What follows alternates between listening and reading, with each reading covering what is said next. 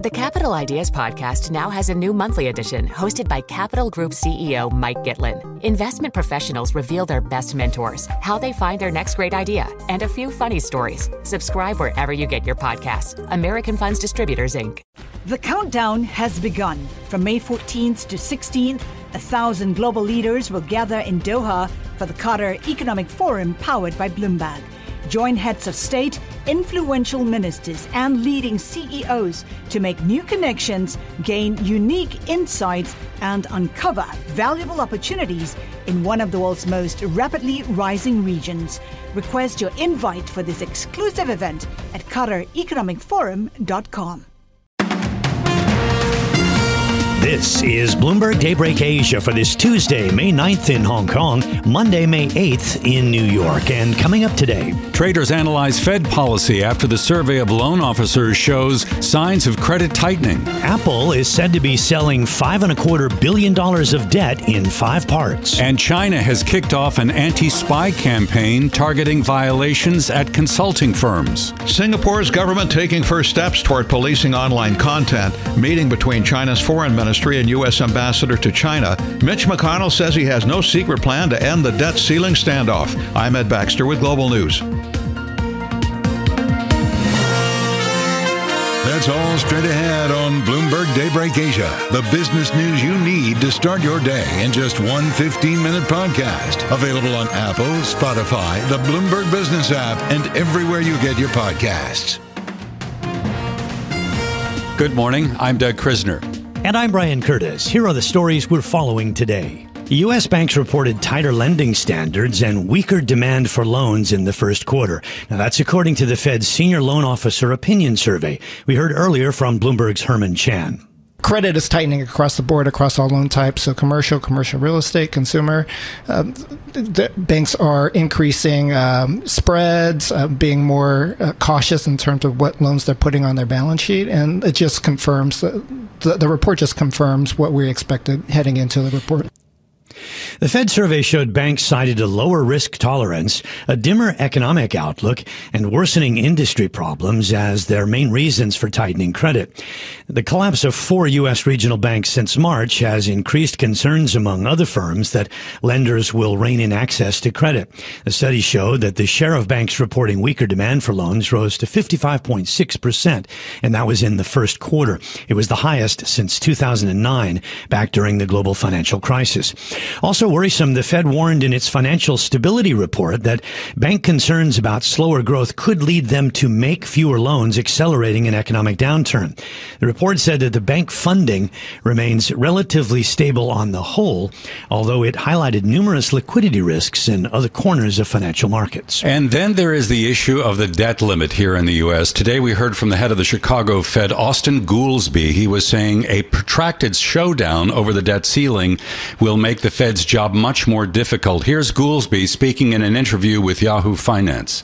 The argument about the debt ceiling comes at the worst possible time. We're trying to figure out what is a very strange business cycle coming out of the pandemic, weighing off against the tightening that's coming from these bank failures and uncertainty, and to add onto it this uncertainty about whether the government is going to pay its bills, it, it, just makes it extremely difficult to figure out what will be the, the conditions for economic growth in the job market. Austin Goolsbee there, the head of the Chicago Fed. Now, Treasury Secretary Yellen has said the United States could run out of funds to keep paying its bills on time as early as June 1st. To get back to Goolsbee, he said a potential default could lead to a severe drop in consumer confidence. That in turn would add to stress in the financial sector and then it would push up interest rates as well. So he is calling on lawmakers to get a deal done. Now, tomorrow, President Biden will host House Speaker McCarthy and other congressional leaders at the White House to discuss raising the ceiling. Brian? Well, Apple is selling debt in the blue chip bond market. We're hearing that the company is selling bonds in a five part deal, five and a quarter billion dollars. It was originally targeted at about five billion. The longest portion, a 30 year bond, will yield 108 basis points over treasuries. And this debt sale comes as a flood of borrowers raise cash ahead of key inflation readings later in the week. We heard from Bloomberg's Ed Ludlow. I guess the point is borrow money because you can not because you need to, right? And Apple is in this enviable position, as well as this idea that there's some sign of stabilization in the corporate debt market. Apple's not the first mega cap. Meta tapped the market last week. Dealers surveyed by Bloomberg are expecting 30 to 35 billion dollars of U.S. high-grade bond sales this week. Proceeds from Apple's sale will be used for general corporate purposes. We're told that that could include stock repurchases, dividend payments, and working capital. Well, China has reportedly kicked off a new anti-spy campaign targeting consulting firms. The state security agency in Suzhou is said to have visited the local branch of the consulting firm Capvision. This news first broke on a TV channel in Jiangsu province. The report said employees at Capvision were questioned and some items were searched and seized. Now, Capvision also has headquarters in New York and Shanghai. The state broadcaster CCTV also weighed in, saying that consulting firms had ignored national security risk and had illegally acquired sensitive data. Another key firm is said to be targeted. That would be the U.S. consultancy Bain and Company. Well, China's trade data for April may actually look stronger than the reality due to a low base from last year. We get the story from Bloomberg's Joanne Wong. A Bloomberg survey suggests exports will show a gain of 8%, down from the 14.8% gain in March. Bloomberg Economics expects exports to rise even more at a 12% pace for the month, and a low base of comparison will likely be the driving factor. Economists expect a year-on-year decline in imports that is likely to narrow to 0.3% from 1.4% in March. The trade surplus is likely to narrow to $82 billion from around 88 billion. In Hong Kong, I'm Joanne Wong. Bloomberg Daybreak Asia. I'm Brian Curtis, along with Doug Krisner, and our colleague uh, Rish Salamat will join us uh, in a few moments here. So, a lot of obvious talking points this morning, uh, Doug, with obviously uh, the Apple debt sale, uh, talking about the Fed, and comments from Austin Goolsbee there, and, and the SLOOS survey. Uh, I wonder whether or not new themes will be coming into the markets having to do with not only the providers of AI, but also the recipients. And other words, can you justify higher valuations in looking at the companies that will actually benefit from AI? So they're not actually uh, making making the provisions of it to other companies, but they're receiving it. And then, on the in the same token, might some uh, people be looking to sell the companies that don't benefit from AI? Just a, a few more themes and and questions we can put to our guests. It's very interesting that you say that, Brian, because after the bell, uh, we heard from Palantir Technologies, and the company described demand for its new artificial intelligence products as without precedent.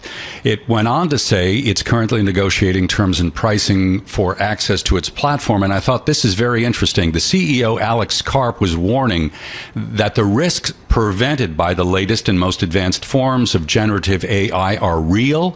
And he went on to say that Palantir has designed its systems with privacy and human safety at the forefront. Yeah, it's definitely one of the themes. And it's interesting because right now it's, it's difficult to make a call between the Bulls and the Bears, and they're struggling it out a little bit. We have Shi Chao coming up, a financial advisor at UBS that we can put that to. And you probably noticed, uh, uh, as I did, that Goldman Sachs uh, has joined Barclays now in betting against Fed cuts this year. So this is something that, uh, you know, is good fodder for our guests today. I, you're absolutely right. I was thinking the same thing. Swaps contracts right now imply that there is still, this is kind of interesting, and Goldman and, and Barclays, as you mentioned, are pushing back on this. The swaps market is still pricing a policy rate that's about 70 basis points lower than where we currently are by the end of the year. It's just so interesting that it's the market that is, I guess you can say, more bullish, or perhaps it's because they are more bearish about the economy that they're calling for cuts and the Fed is not. All right, it is time now for global news. Singapore's government taking the first steps towards sweeping powers to uh, police so that they can monitor online content and apps. Ed Baxter has global news in San Francisco. Ed? Yeah, Brian, it says codifying a new internet safety law that would further control what it calls malicious cyber activity, called the Online Criminal Harms Bill. First reading in Parliament aimed at cracking down on illicit activities like scams, they say misinformation, cybercrime, drug trafficking, and the spread of exploitive images. It is not expected to get much opposition as it flies through. FTC is proposing revising agreements with Meta in the U.S. regarding monetizing data collected on youth. It claims Meta is violating a 2020 agreement that gives it the right to review it. Bloomberg's Emily Birnbaum says Meta feels the uh, FTC is biased against it. They are going too far in banning them from monetizing children's data, um, putting all these new restrictions that would force them to submit to privacy reviews before they launch any new products. Now, Emily says the FTC says it has to protect children. Meta says it's going to court. Meanwhile, Meta meanwhile says it will end news content on Facebook and Instagram in Canada if lawmakers pass legislation to force media publishers to feature their work.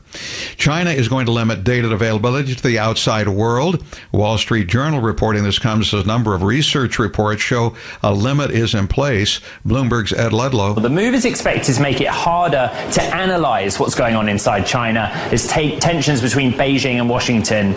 So more one more step between the two in conflict and the high-level meeting between China's foreign minister Qin Gang and U.S. Ambassador Nicholas Burns a signal Beijing may soon allow more senior level discussions. But the chair of the House China Committee, Congressman Mike Gallagher, on uh, Bloomberg's balance of power says, well, he's not optimistic that anything can be done at that level. The CCP, who is threatening peace and stability and the status quo across the Taiwan Strait. And of course, it's the CCP which continues to steal our intellectual property theft and c- commit genocide. And Gallagher on Bloomberg's Balance of Power says that China will need to back off its aggressive behavior toward Taiwan. And China's finance ministry has postponed a meeting scheduled for tomorrow between it and Germany. Short notice, China claims scheduling reasons.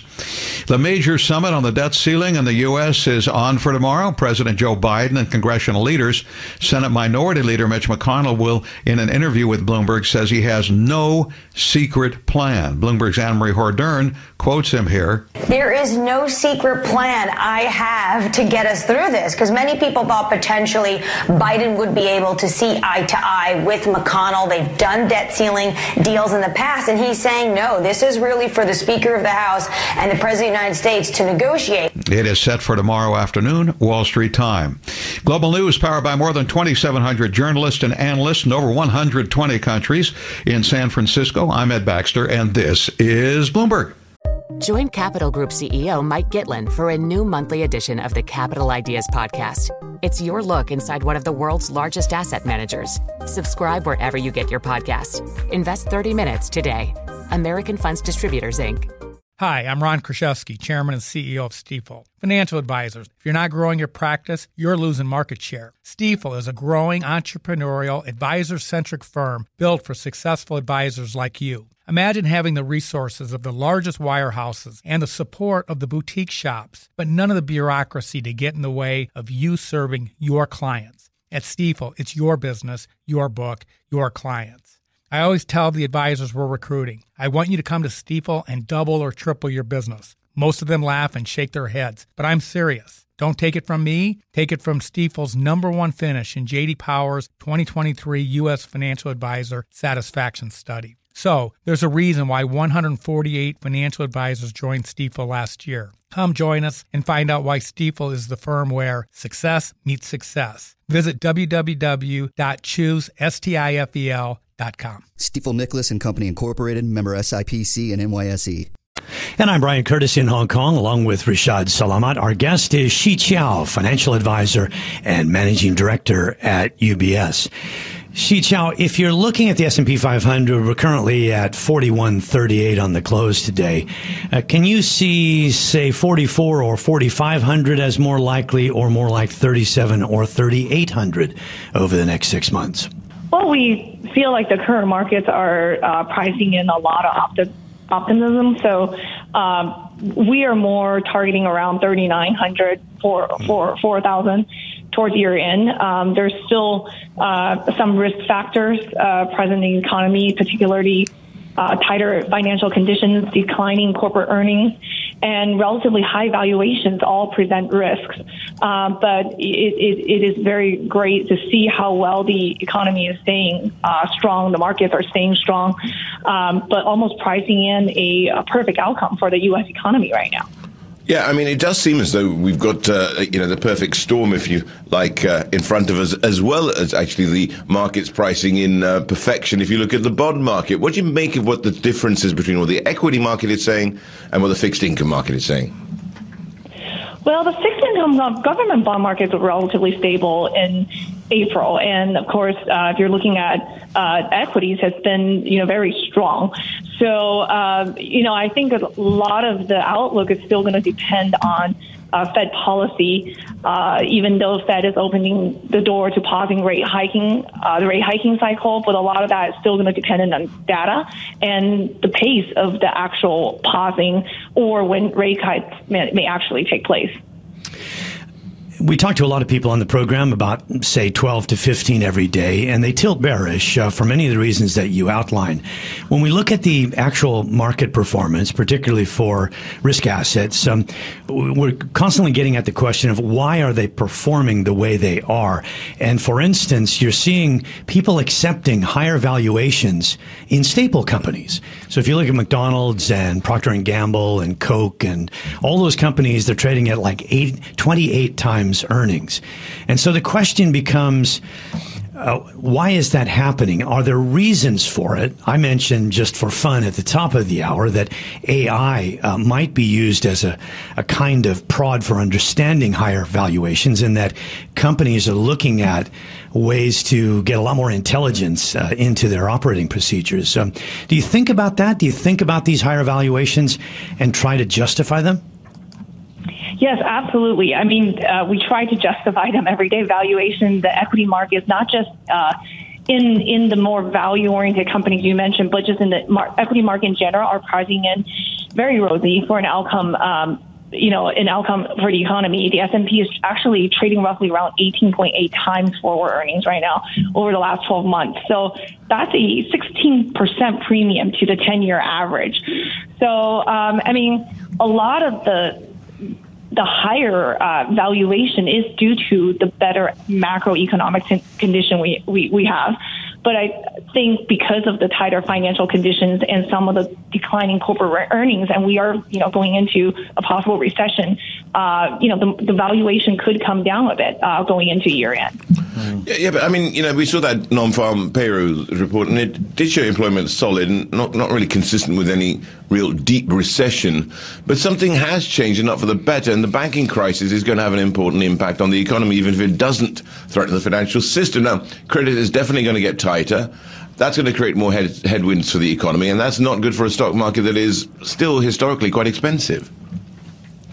Right, exactly. I mean, you're absolutely right. I mean, these are a lot of, I mean, the banking crisis was actually kind of a surprise to the economy. I mean, uh, you know, we, we didn't expect that it was going to present as much of a problem, but it did prove to be pretty resilient, and uh, the economy is looking uh, over it, and the markets are trading a little bit better now, but I think the risks are still there. And uh, with a potential recession, um, you know, we're, we are our outlook for the S and P is not as high, um, and it probably will be relatively stable uh, going into the rest of the year. So the notes are sometimes pretty terse. Uh, you're talking about buying quality bonds. Are you talking about sovereigns there, or are there areas of credit you like? Uh, we we actually right now like uh, more of the investment grade, the defensive defensive sector of bonds.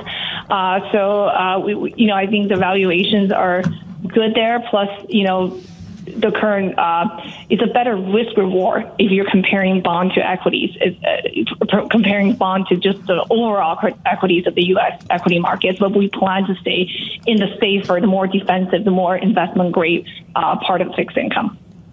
Yeah, absolutely. And, you know, you're looking at uh, being very defensive equity wise as well. I mean, I think that you prefer, uh, least prefer to consumer discretionary financials and information technology. So, what do you like? I mean, obviously, consumer staples would be the obvious one.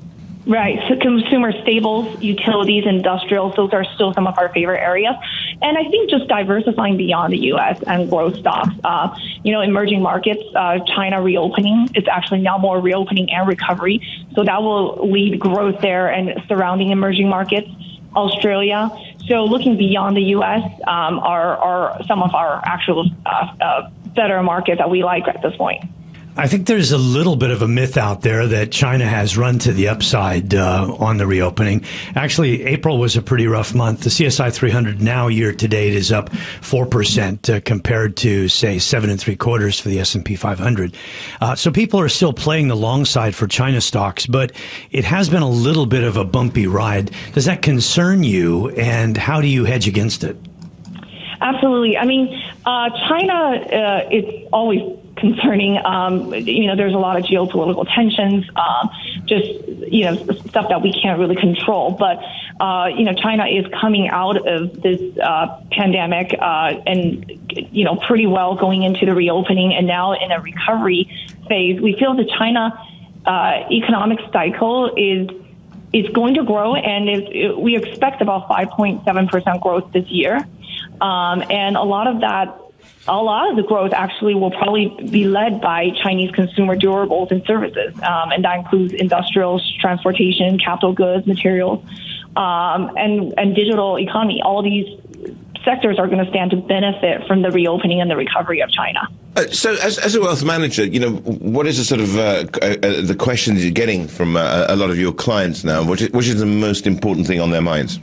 I think. Um, still a lot of investors are sitting on the sidelines with cash. It's hard to, you know, not want to be in cash because rates are high right now. Uh, if you're parking cash in the bank or if you're getting T-bills, but you know, investors want to get vested. But I think there's still a lot of caution just because of the uncertainties that I, I mentioned in the in the beginning, um, and also we still don't have that confidence of when the Fed might pause, okay, or start cutting rates.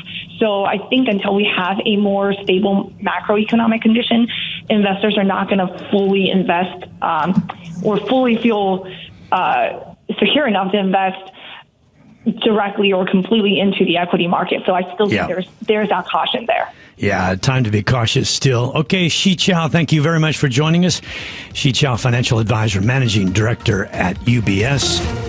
This is Bloomberg Daybreak Asia, your morning brief on the stories making news from Hong Kong to Singapore and Wall Street. Look for us on your podcast feed every day on Apple, Spotify, and anywhere else you get your podcast. You can also listen live each day on Bloomberg 1130 in New York, Bloomberg 991 in Washington, Bloomberg 1061 in Boston, and Bloomberg 960 in San Francisco. Our flagship New York station is also available on your Amazon Alexa devices.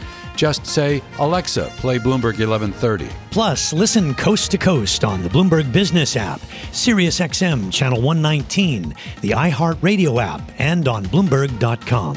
I'm Brian Curtis.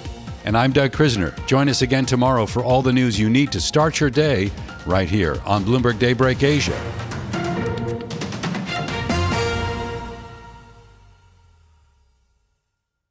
The countdown has begun. This May, a thousand global leaders will gather in Doha for the Qatar Economic Forum powered by Bloomberg, held in conjunction with our official partners, the Qatar Ministry of Commerce and Industry and Media City Qatar, and premier sponsor QNB. Join heads of state, influential ministers, and leading CEOs to make new connections and gain unique insights. Learn more at QatarEconomicForum.com.